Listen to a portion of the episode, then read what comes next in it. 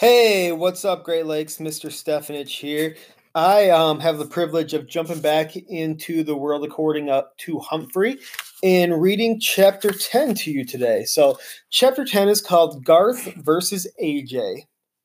If you have dogs or cats, you have to be very careful not to let them get near Humphrey, Miranda warned the rest of the class when we returned to room twenty-six. You can say that again, I squeaked, but she didn't. I considered Golden Miranda to be a special friend, and I'd be, and I had a very clean cage to show for my weekend, as well as a new respect for rubber bands. But I also decided that even though Miranda is practically a perfect person, I was not in a hurry to say, I was not in a hurry to stay with her again. A J raised his hand, and Missus Brisbane called on him. May I have Humphrey this weekend? We don't have a dog or a cat, he bellowed. Lower your voice, A J.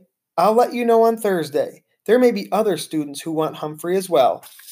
At least half of the hands in the classroom went up as the kids started shouting, Me! Me! I was quite flattered. But for some reason, the whole subject seemed to make Garth mad. Within minutes, he shot a rubber band at A J. Ouch! A J complained loudly. When he told the teacher what had happened, Garth denied it. Humphrey did it, he said. Gail giggled. Missus Brisbane did not. I don't believe a hamster can shoot a rubber band, she said sternly. A lot she knows. The next day, Garth stuck his foot out and tripped Art as they went as he went to sharpen his pencil. I didn't do it. He's just clumsy, Garth protested when Missus Brisbane angrily scolded him. That same day, Garth pushed Gail at morning recess. He spent the afternoon recess inside. Garth Tugwell, you're halfway to the Principal Morales' office right now. Missus Brisbane sounded really angry. Garth just shrugged his shoulders. On Wednesday, Garth sneaked back into the room while Missus Brisbane went to the office during recess and headed straight for my cage. The two of us were all alone in the room. Hello, rat. Why don't you just run away? Then nobody will take you home on the weekend, he said. He opened my cage door and grabbed me. You'd like your freedom, wouldn't you, rat? He set me on the floor. My heart was pounding. Thump, thump, thump. Go on, rat. Skedaddle. He gave me a little push with his hand. I scampered under the table. I wanted to say something, but for the first time ever, I was scared squeakless. Have fun, he said. In an instant, he was gone. I was pretty confused. For one thing, I didn't want to run away. I was perfectly happy staying in room twenty-six and having adventures on the weekend. Where would I go? What would I do? There was no time to waste. I scampered over to the cord that hung down from the blinds and grabbed onto it. Then I started the old swinging routine back and forth, swinging a little higher each time until I reached the tabletop. Back, forth, back, forth, back, forth. Leap! There wasn't time to think about my queasy stomach as I raced into my cage, slamming the door behind me. Just then, Missus Brisbane returned. I darted into my sleeping house so she wouldn't see how hard I was breathing. I saw her look at the window. Puzzled, she walked over to it and stared at the blind cord, which was still swinging. She reached out and stopped it with her hand. Then she shook her head and walked away. When recess was over and my classmates filed back into the class, Garth looked over at my cage, half smiling, but that smile quickly disappeared when he saw that the door was closed. He leapt out of his seat and looked in my cage. Howdy, I squeaked at him. Garth, please go back to your seat, Missus Brisbane told him. But Humphrey, he protested. Well, what is it, Missus Brace? Missus Brisbane was getting irritated. He's in his cage, he giggled, or he said. A few of my classmates giggled, but not Missus Brisbane. In case you haven't noticed, he's always in his cage, Garth, she said. Now, get back in your seat. Garth did what she said, but for the rest of the day I noticed him staring at me. On Thursday, Missus Brisbane announced that I would be spending the weekend at A J's house. Yes! shouted A J, delighted at the news.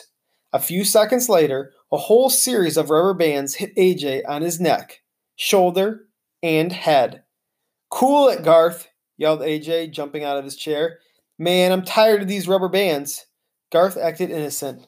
"I don't know where they came from. They could have come from anywhere." "Garth did it," Heidi said. "I saw him." Missus Brisbane didn't remind Heidi to raise her hand, but she did tell Garth to stay in during recess. "Not fair," Garth muttered under his breath. When the bell rang for recess, Garth stayed in his seat.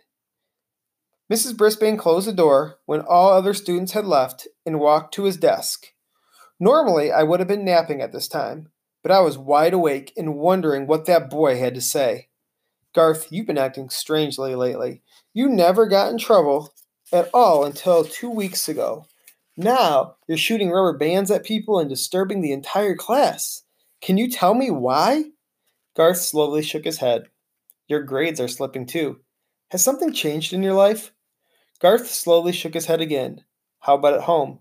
Is anything wrong?" Garth didn't shake his head. He didn't move a muscle. "Should I talk to your parents about your behavior, Garth?" Garth's face got very red. "No," he said with a choking sound. Missus Brisbane moved closer and put her hand on Garth's shoulder. "Tell me what's wrong."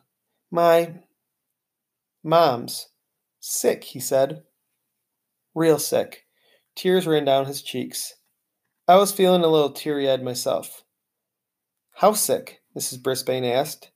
"She lost all this weight, and she was in and out of the hospital, and now she's just tired all the time, and—" Garth didn't try to finish his sentence. Garth wiped away his tears with the tissue Missus Brisbane handed him. "That's why I can't take Humphrey home. My dad says we can't let anything bother Mom.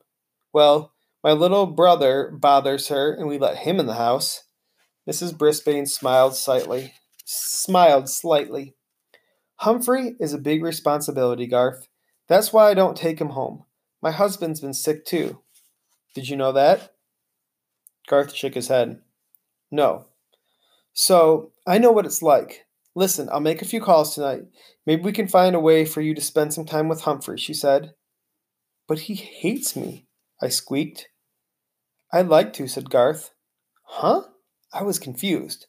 "But you have to promise me that you won't disrupt the class anymore," Missus Brisbane told him. "Is that a deal?"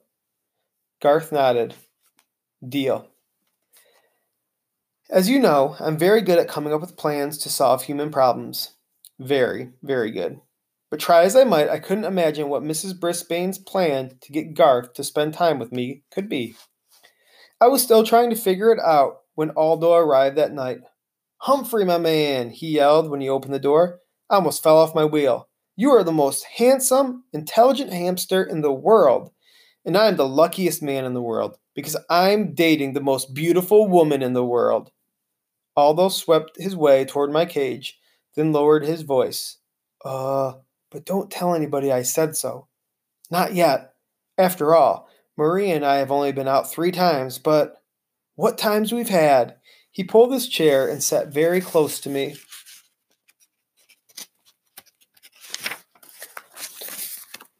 "And all thanks to the Moonlighters Club and that clipping over there."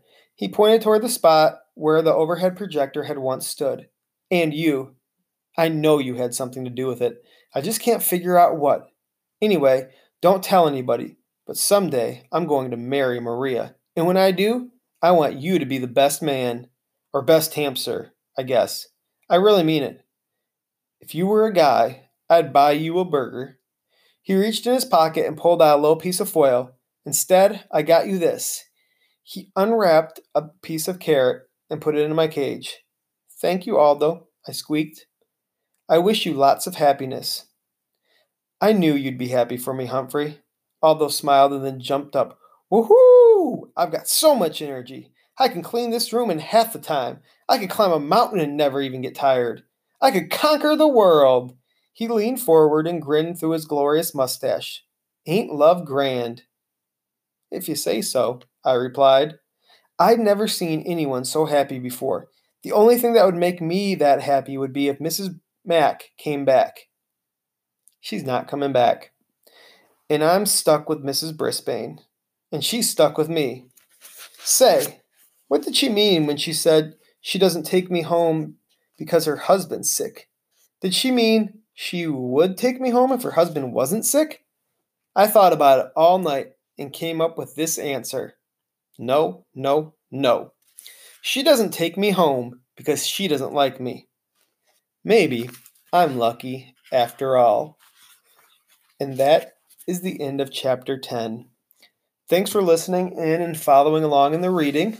Chapter eleven will be out soon, and that chapter is called T V or Not T V. Hang tight, Great Lakes. Keep reading. Keep checking in on your friends. We miss you, and we'll see you soon.